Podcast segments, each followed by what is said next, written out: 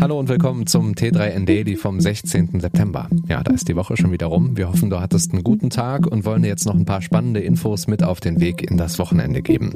Heute geht es unter anderem um Adobes Figma Deal. Es geht um Auswirkungen des Ethereum Merges, neue Steuerregelungen und eine gruselige Frau.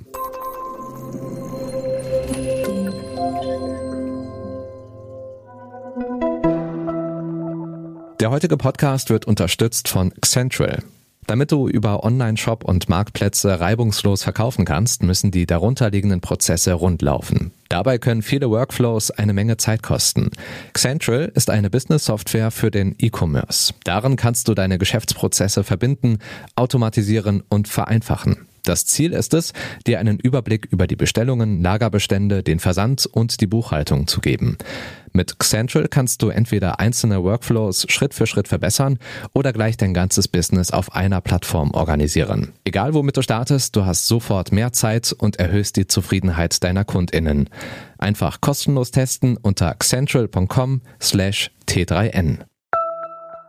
Ja, ist ein dickes Ding von Adobe. Das Tech-Unternehmen hat sich mit Figma einen Konkurrenten geschnappt. Der Zusammenschluss von Adobe und Figma wird eine neue Ära der kollaborativen Kreativität einläuten, heißt es in einem offiziellen Statement von Adobe zum milliardenschweren Deal. Figma ist eine Plattform für kollaboratives Webdesign und war in diesem Bereich ein Konkurrenzprogramm zu Adobe. Jetzt geht die Firma für rund 20 Milliarden US-Dollar ins Portfolio des Softwaregiganten über. Ein Teil der Kaufsumme wird von Adobe in Aktien beglichen. Es ist der bisher größte bekannte Deal in der Geschichte des Softwareherstellers. Adobe rechnet mit einem kompletten Abschluss des Deals im Jahr 2023. Bis dahin würden die beiden Unternehmen, Zitat, weiterhin unabhängig voneinander operieren.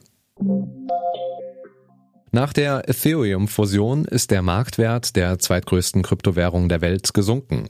Bei den Non-Fungible Token sieht es nach dem lange erwarteten Upgrade der Ethereum-Blockchain anders aus.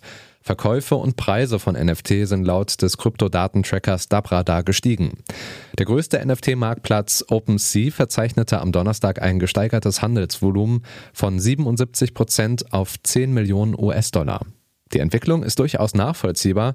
Der Zusammenschluss, bei dem Ethereum auf eine energieeffizientere Methode der Blockchain umgestiegen ist, soll den Weg für weitere Upgrades ebnen, die Transaktionen im Netzwerk schneller und billiger machen. Diese Verbesserungen wären ein Segen für NFT-Sammler, die bei dem Versuch, das Netzwerk zu nutzen, mit Verzögerungen und hohen Transaktionskosten konfrontiert waren. Die Luft bei kostenlosen Girokonten wird dünner.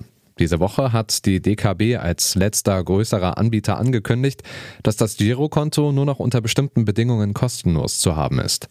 Nahezu alle größeren Banken und Anbieter von Girokonten haben in den letzten zwei bis drei Jahren ihre Kontomodelle in irgendeiner Form kostenpflichtig gemacht. Aber nicht für jeden.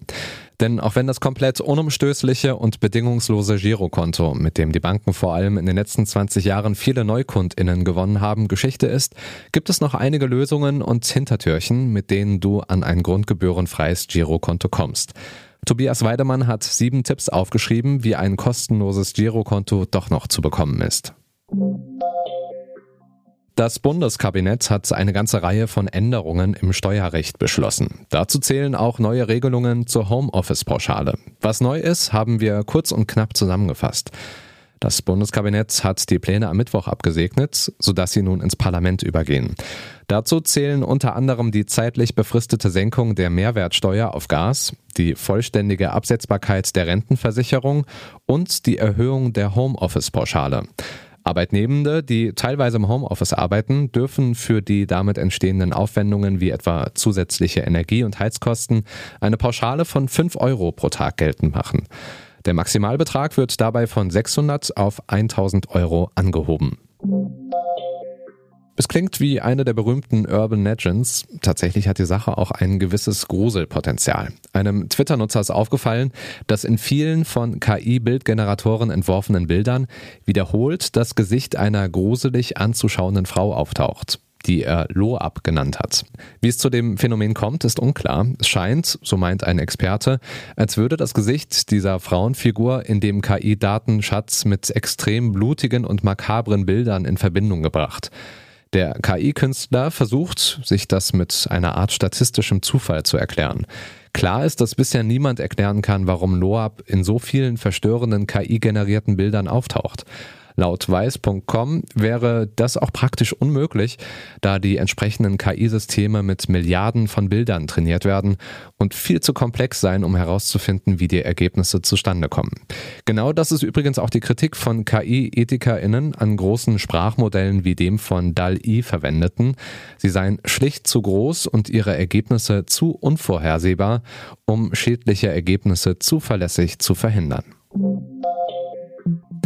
Ja, das war's auch schon wieder mit dem T3N Daily für heute. Noch viel mehr zu allen Aspekten des digitalen Lebens, des Arbeitslebens und der Zukunft findest du rund um die Uhr auf t3n.de.